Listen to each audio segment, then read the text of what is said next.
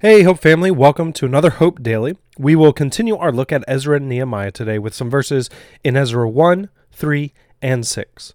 But first, have you ever been away from home for an extended period of time? Whether it was a work trip, a missions trip, a visiting a friend or family, or vacation, being away from home can be varying degrees of difficult. We all probably have a list of things we miss when we are away from home. When you get back home, what are some of the first things that you do? If you were away solo, you may want to just hug your family or reconnect with close friends. If you were in a different region or country altogether, you may want to hit up your favorite coffee place or grab a Wawa hoagie. If you're a homebody, you may just want to feel the sweet, warm embrace of your own bed and the cool side of your own pillow. But what you do first says something, right? It indicates what is most important to you. It's what you missed most, and either consciously or subconsciously, it's what you've prioritized. The first six chapters of Ezra are all about the tribes of Judah, Benjamin, and Levites returning home. This is the first time they've been back at home in 50 years, and it's safe to assume for many of them this was their first time home at all. They were either very young when they were exiled or were born into captivity in a land that wasn't their own and had only heard stories of their home. The choices made by these returning from exile as they seek to rebuild their temple, city, and its walls will be a window into what they, as a people, find to be most important.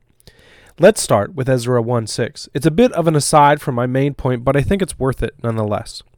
There we read, All their neighbors assisted them with articles of silver and gold, with goods and livestock, and with valuable gifts in addition to all the free will offerings. What does that sound like? Haven't we read something like that before? This is very much a callback from Exodus. The editor of Ezra wants you to feel like this is a new Exodus. The Exodus story would obviously inspire hope and would build expectations for what is about to happen as these people return to their homeland. It does that for the reader, and for those who experienced it, I'm sure it did the same, but also rooted them to their past. A reminder to them of who God was and what he was about to do. Chapter 2 is a list of all the people who came back to Jerusalem. So we'll pick up in chapter 3, reading verses 1 through 6. When the seventh month came and the Israelites had settled in their towns, the people assembled together as one in Jerusalem.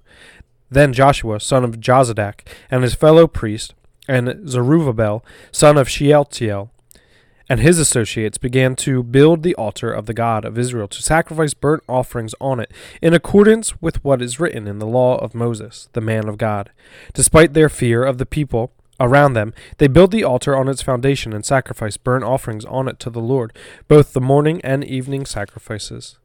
Then, in accordance with what is written, they celebrated the festival of tabernacles with the required number of burnt offerings prescribed for each day.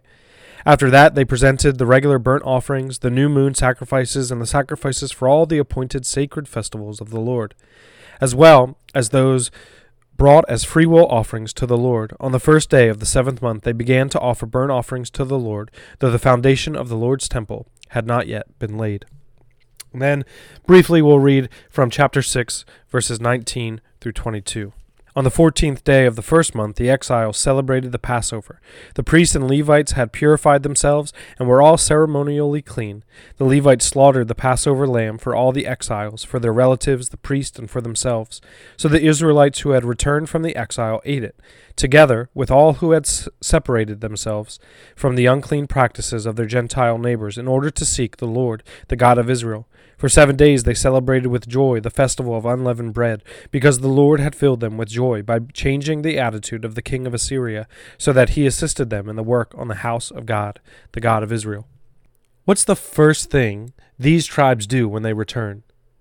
They re establish the sacrificial system and their festivals. The Feast of Booths Tabernacles was a seven day feast to remember God's providence for the people as they came out of Egypt. So again, their current circumstances are being tied together with their exodus out of Egypt, seen again in chapter 6 as they celebrate Passover. I think another key aspect to all of this is that they were doing it together. That their sacrificial system, their this was a way of worship and it was a communal form of worship. For 50 years, they've been in captivity. Perhaps some relic of the sacrificial system existed, but surely they were not able to worship together like they were now in Jerusalem. And even before they were taken by the Babylonians, their kings had divided the people, and some worshipped other gods. But now they could come and start afresh and anew.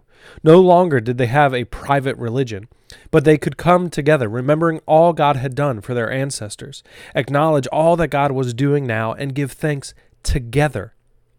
Last summer, I went through Ezra and Nehemiah with the Wednesday night Bible study, and Fresher on our minds, though I'm sure you can still remember, were the lockdown orders from 2020, where we spent three months unable to worship in person. Technology definitely helped us bridge a gap. Phone calls and FaceTimes and car parades were fun and helpful, but once we were allowed back, what did we do? We jumped at the chance.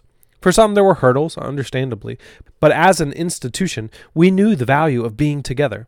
We took precautions and encouraged others to do the same, but we knew that we were meant to worship together. The Israelites recognized that as well. They also recognized the importance of being rooted to their past. Take time today to thank God for the ways He's worked in your past and make it a point to worship in person. Certainly by being at church on Sunday, but make it more personal than that. Share with someone this Sunday or throughout the week what God has been doing in your life. Pray for one another having the ability to do this often obscures its importance. But as we see from these Israelites, it was of utmost priority. It should be for us as well.